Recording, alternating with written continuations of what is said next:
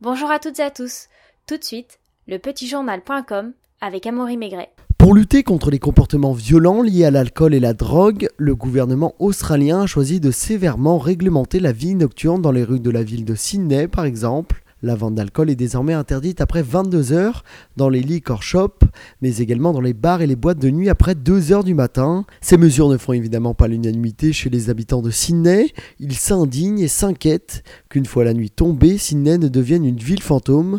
Je cite, « On a l'impression qu'on nous prend pour des imbéciles irresponsables, incapables de se donner des limites. » Pour le gouvernement, les comportements extrêmes commis par une minorité de personnes leur donnent le droit d'imposer leurs lois sur la majorité d'entre nous, s'est indigné un habitant.